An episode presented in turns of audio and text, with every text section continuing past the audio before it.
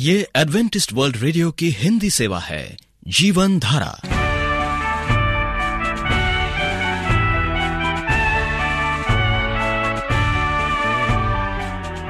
कार्यक्रम जीवन धारा सुनने वालों को प्यार भरा नमस्कार। एडवेंटिस्ट वर्ल्ड रेडियो की हिंदी सेवा की ओर से हम आपका स्वागत करते हैं। आइए, आपको इस 30 मिनट में प्रसारित होने वाले कार्यक्रमों की जानकारी दे दें। आज बच्चे कहानी सुनेंगे कहानी के बाद एक गीत और फिर कार्यक्रम के अंत में पवित्र शास्त्र, यानी बाइबल से परमेश्वर का वचन होगा। तो श्रोताओं, आइए बच्चों की कहानी सुनने से पहले इस गीत को सुनते हैं।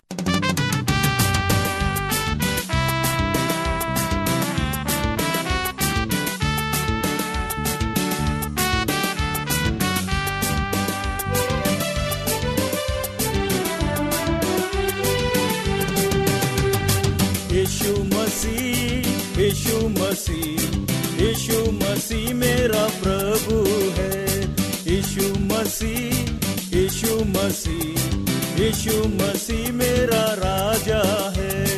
यीशु मसीह यीशु मसीह यीशु मसीह मेरा प्रभु है। यीशु मसीह यीशु मसीह, यीशु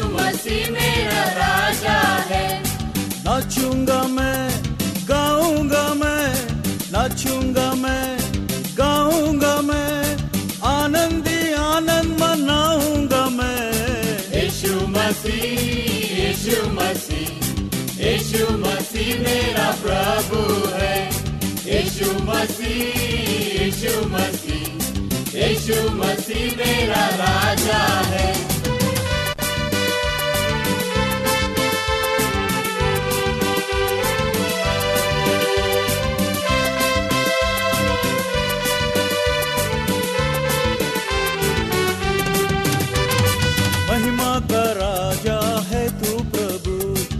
राजाओं का राजा तू है प्रभु।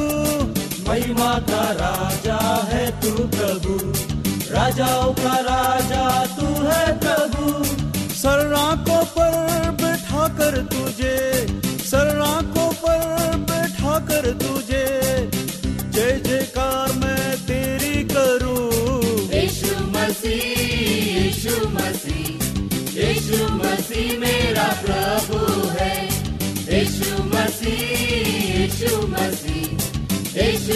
मसीह मेरा राजा है। नाचूँगा मैं, गाऊँगा मैं, नाचूँगा मैं, गाऊँगा मैं, आनंदी, आनंद मनाऊँगा मैं।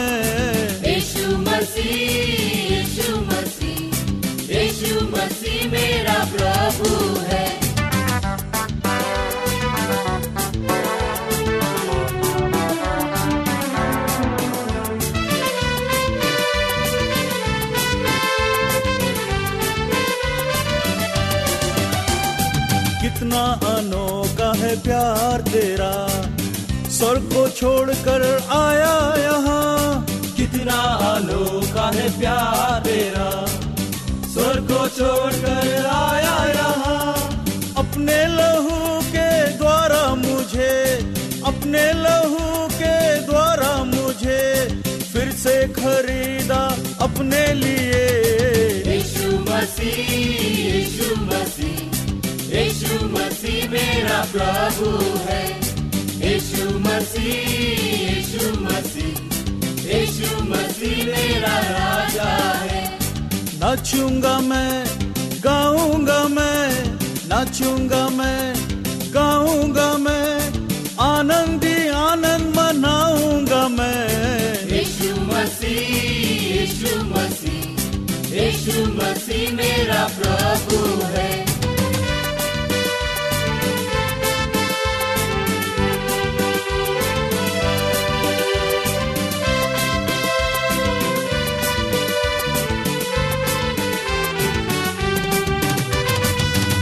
वाला है मेरा प्रभु।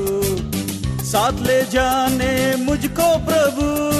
आने वाला है मेरा प्रभु। साथ ले जाने मुझको प्रभु। मैं भी वहाँ पर रहूँगा। मैं भी वहाँ पर रहूँगा। जहाँ पर रहता है मेरा प्रभु। यीशु मसीह यीशु मसीह। यीशु मसीह मेरा प्रभु है। यीशु मसीह यीशु मसीह यीशु मसीह मेरा राजा है। नाचूँगा मैं, गाऊँगा मैं, नाचूँगा मैं, गाऊँगा मैं, आनंदी आनंद मनाऊँगा मैं। यीशु मसीह यीशु मसीह यीशु मसीह मेरा प्रभु है। यह घटना उस समय की है जब नेताजी सुभाष चंद्र बोस आज़ाद हिंद फौज के लिए नौजवानों की भर्ती कर रहे थे। आज़ाद हिंद फौज में हिंदू, मुस्लिम, सिख, ईसाई सभी धर्मों के सैनिक थे। विभिन्न धर्मों के सैनिक अपने लिए अलग अलग भोजन बनाते और खाते थे। नेताजी यह सब देख रहे थे, लेकिन उन्होंने अभी तक किसी को कुछ नहीं कहा था। एक दिन उन्होंने अपनी सारी सेना को इकट्ठा करके कहा, आज शाम को आप सभी लोग हॉल में आ जाइएगा। आज मैं आप सबके साथ खाऊँगा। यह सुनकर सभी सैनिक खुश हो गए। सैनिकों ने उस दिन बढ़िया भोजन तैयार किया। और अपना अपना खाना लेकर हॉल में पहुँच गए। कुछ ही देर में नेताजी भी वहाँ आ गए। नेताजी को देखकर प्रत्येक धर्म के सैनिक उनसे अपना अपना भोजन खाने का निवेदन करने लगा। नेताजी मुस्कुराते हुए बोले, आप सभी अपना अपना भोजन मेरे पास ले आए। सभी अपना भोजन नेताजी के पास परोस कर ले गए। नेताजी ने उन व्यंजनों को इकट्ठा किया और उन्हें एक बड़े बर्तन में मिलाकर बोले, अब आप सभी लोग अपना अपना भोजन निकाल लें। यह सुनकर सभी सैनिक एक दूसरे का मुँह ताकने लगे और बोले, जब आपने हम सभी के खाने को मिलाकर एक कर दिया है तो अब उसे अलग अलग करने का क्या मतलब? सैनिकों की बात सुनकर नेताजी ने कहा, दोस्तों मैं भी तो आप सभी को यही कहना चाहता हूँ, जब हमारा देश विभिन्न धर्म, संप्रदायों और जातियों को मिलाकर बना है तो फिर जाति या धर्म के आधार पर भेदभाव करने का क्या अर्थ रह जाता है? हम सब एक हैं। आज़ाद हिंद फौज का मकसद देश को गुलामी से मुक्त करना है, लेकिन ऐसा तभी संभव है जब हम पहले जाति और संप्रदाय के बंधन से मुक्त हों। यह सुनकर सभी सैनिक शर्मिंदा हुए और उन्होंने नेताजी से माफ़ी मांगते हुए हमेशा साथ भोजन करने का वादा किया। आप एडवेंटिस्ट वर्ल्ड रेडियो का जीवन धारा कार्यक्रम सुन रहे हैं। यदि आप यीशु के जीवन और उनकी शिक्षाओं या फिर स्वास्थ्य विषय पर पत्राचार द्वारा अध्ययन करना चाहते हो तो हमें इस पते पर लिखें voice of prophecy 11 Hailey road नई दिल्ली, एक एक शून्य शून्य शून्य एक, इंडिया। श्रोताओं, इससे पहले कि हम परमेश्वर का वचन सुने, आइए ये गीत सुनते हैं।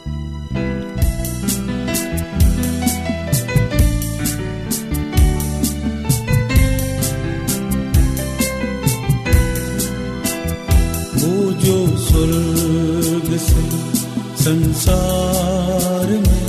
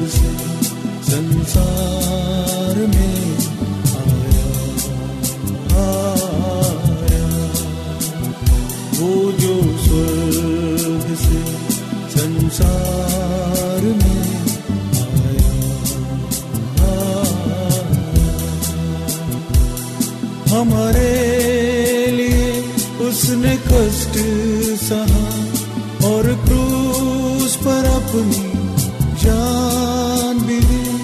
हमारे लिए उसने कष्ट सहा और क्रूस पर अपनी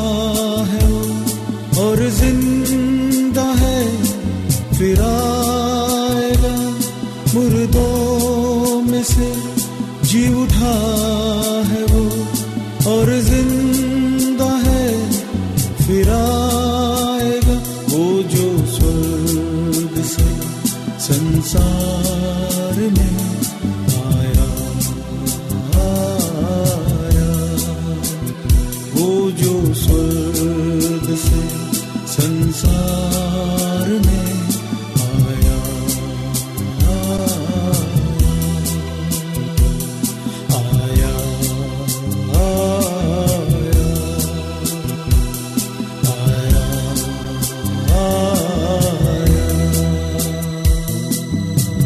प्रिय रेडियो मित्रों प्रवीषु मसीह के मधुर नाम में आपको भाई मॉरिस माधो का नमस्कार।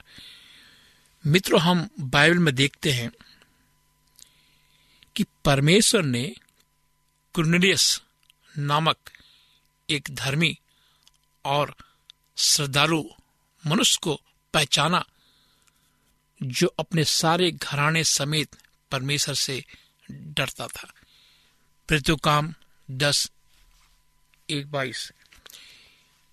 इस परमेश्वर के इस वचन में लिखा है कि परमेश्वर हमें पहचानता है। परमेश्वर हमें जानता है। परमेश्वर हमारे चाल चलन को जानता है। परमेश्वर हमारे विचारों को जानता है। परमेश्वर हमारे उठने, बैठने, हर एक बातचीत जो हम करते हैं, उसको वो जानता है। और इस प्रकार हम देखते हैं कि परमेश्वर ने कुर्नियस नामक एक मनुष्य को पहचाना। और हम देखें कि किस प्रकार का व्यक्ति था। बाइबल कहती कि वो धर्मी व्यक्ति था। श्रद्धालु व्यक्ति था। धर्म से भरा हुआ व्यक्ति था। उसके जीवन में धार्मिकता थी। वो एक विश्वासी था। वो परमेश्वर से डरता था। और उसके अनुसार अपना जीवन जीता था। वो एक अच्छा व्यक्ति था। वो श्रद्धालु व्यक्ति था। उसके जीवन में श्रद्धा थी। वो दयालु व्यक्ति था। इस प्रकार हम देखते हैं कि परमेश्वर हमें पहचानता है। कभी कभी हम सोचते हैं कि परमेश्वर हमें नहीं जानता। कुछ बातें जो हम गुप्त में करते हैं, हम सोचते हैं कि परमेश्वर नहीं जानता। लेकिन परमेश्वर सब कुछ जानता है। मेरे दोस्तों, अंधेरे में किए हुए हर एक कार्य को, हर एक पाप को परमेश्वर जानता है। हम उससे कहीं भाग नहीं सकते। दूसरी बात, परमेश्वर किसी का पक्ष नहीं करता। बाइबल कहती है, पृथ्वी का काम दस पैंतीस में, अब मुझे निश्चय हुआ कि परमेश्वर किसी का पक्ष नहीं करता। वरन हर जाति में जो उसे डरता है, धर्म के काम करता है, वो उसे भाता है।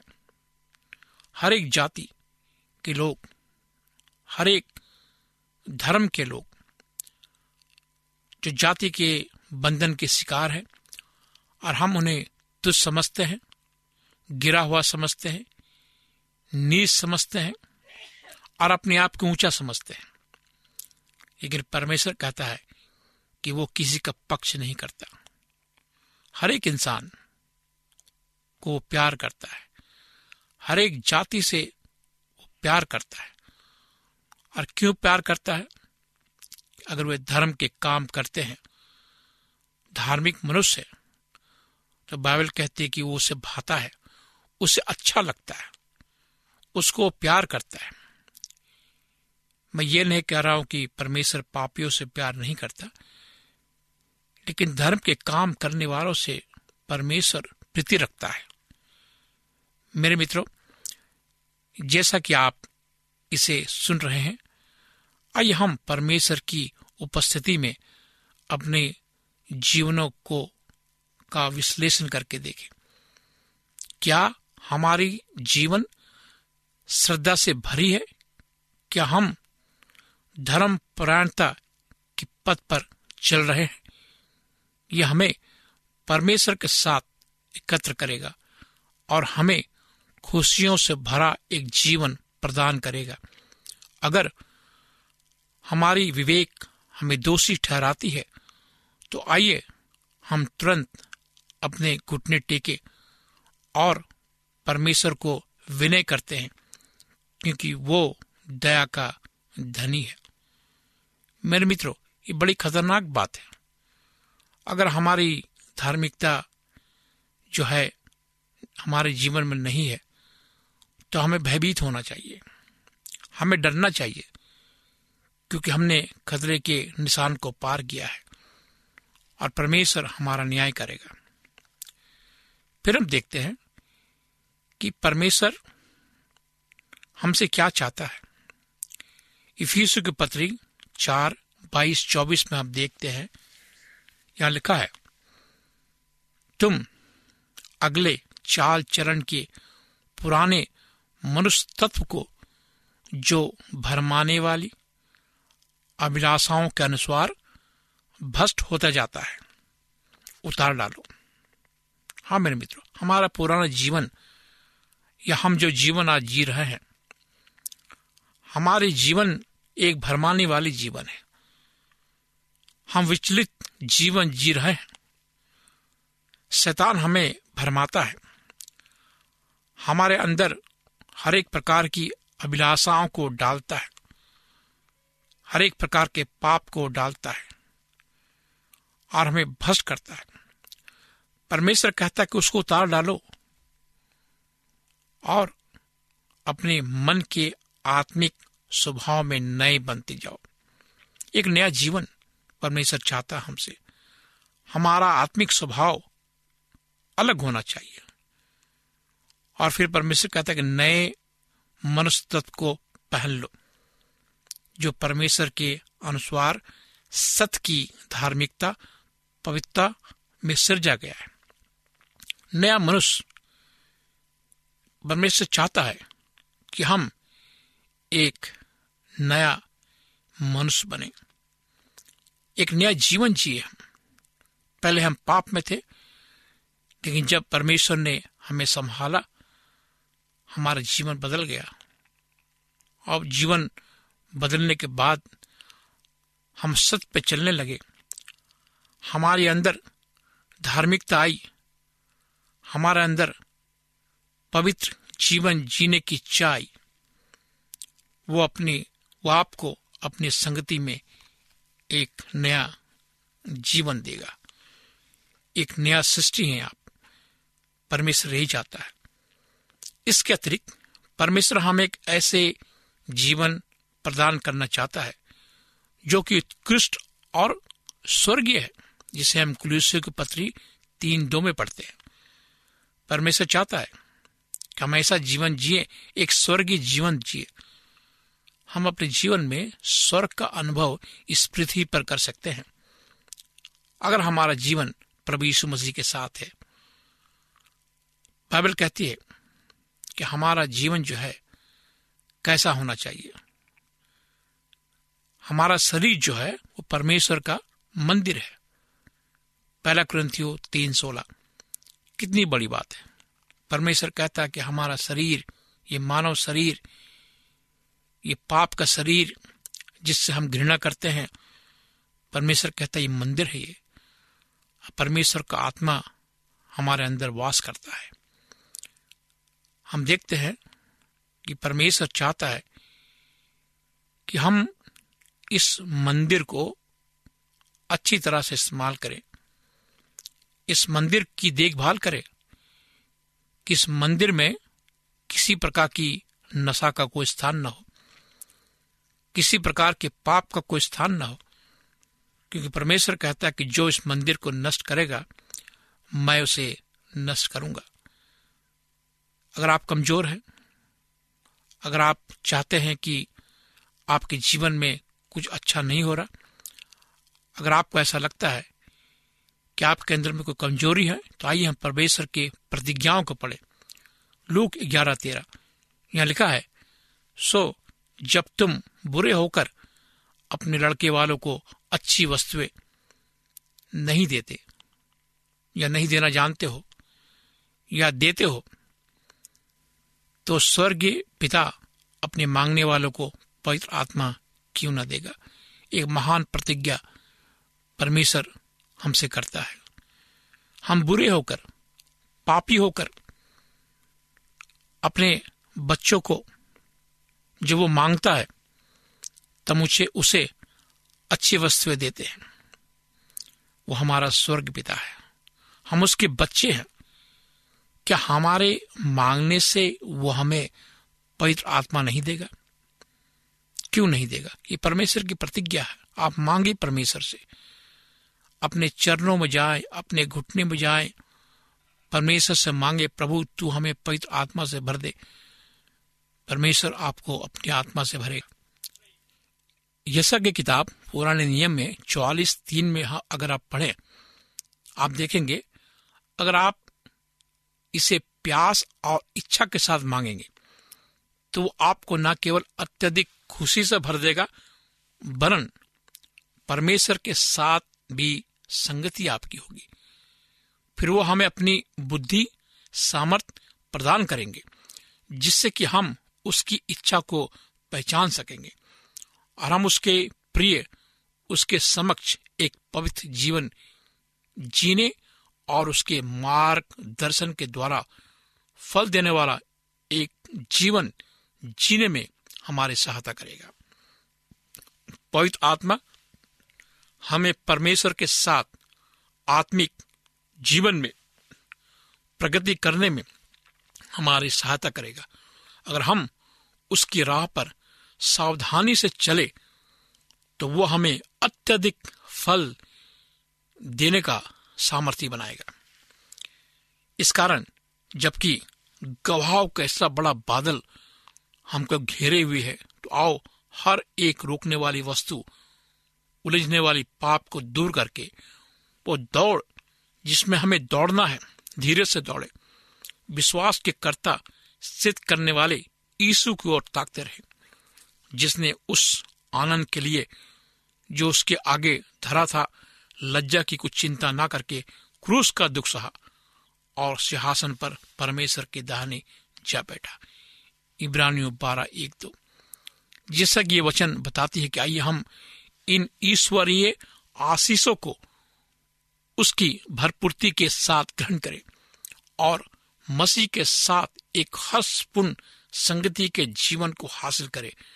आइए हम परमेश्वर की ओर देखें, अपनी कमजोरियों की ओर ना देखें, क्योंकि परमेश्वर हमारी कमजोरियों को दूर करता है। वह कहता कि मेरे पास आओ, मैं तुम्हें पवित्र आत्मा दूँगा, मुझे पुकारो, मैं तुम्हें बचाऊँगा।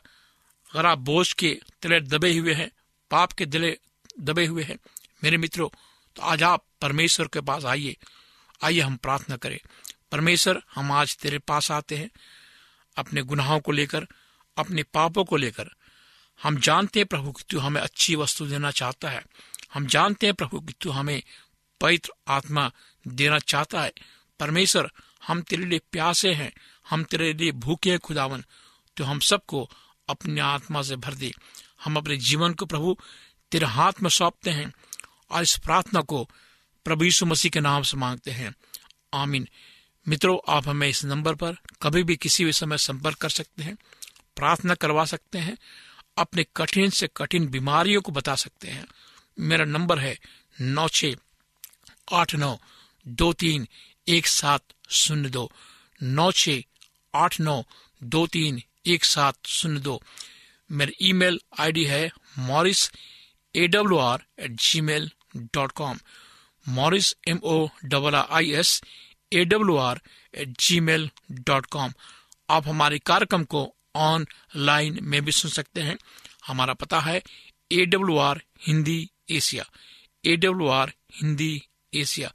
इस कार्यक्रम को सुनने के लिए आपका धन्यवाद। परमेश्वर आपको आशीष दे। वो जो स्वर्ग से संसार में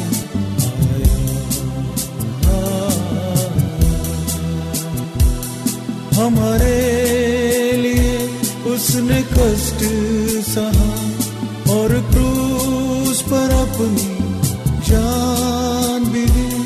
हमारे लिए उसने कष्ट सहा और क्रूस पर अपनी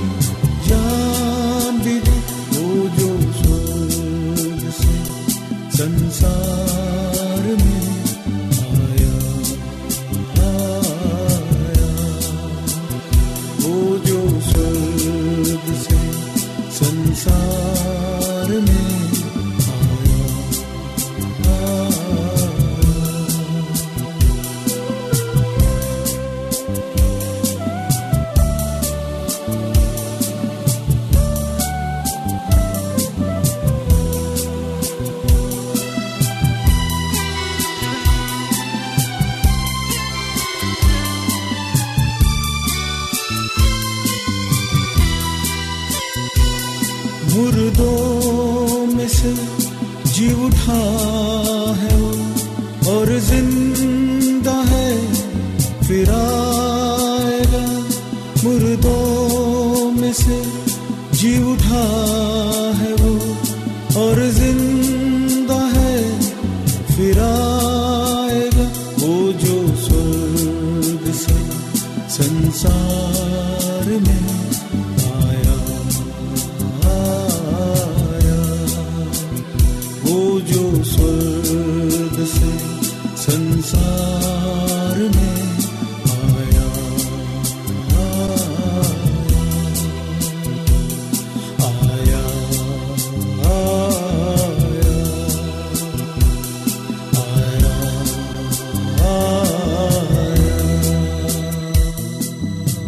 उम्मीद करते हैं आपको आज का कार्यक्रम पसंद आया होगा। आपको कार्यक्रम कैसा लगा? अवश्य लिखे। हमें आपके पत्रों का इंतज़ार रहेगा। हमारा पता है, कार्यक्रम Jeevan Dhara Adventist world radio post box सत्रह, पुणे, चार एक एक, शून्य शून्य एक, महाराष्ट्र, इंडिया। श्रोताओं, अब हमारा समय यहीं पर समाप्त होता है। इसी समय, इस मीटर बैंड पर आपसे फिर भेंट होगी। तब तक के लिए हमें आज्ञा दीजिए। प्रभु आपको आशीष दे।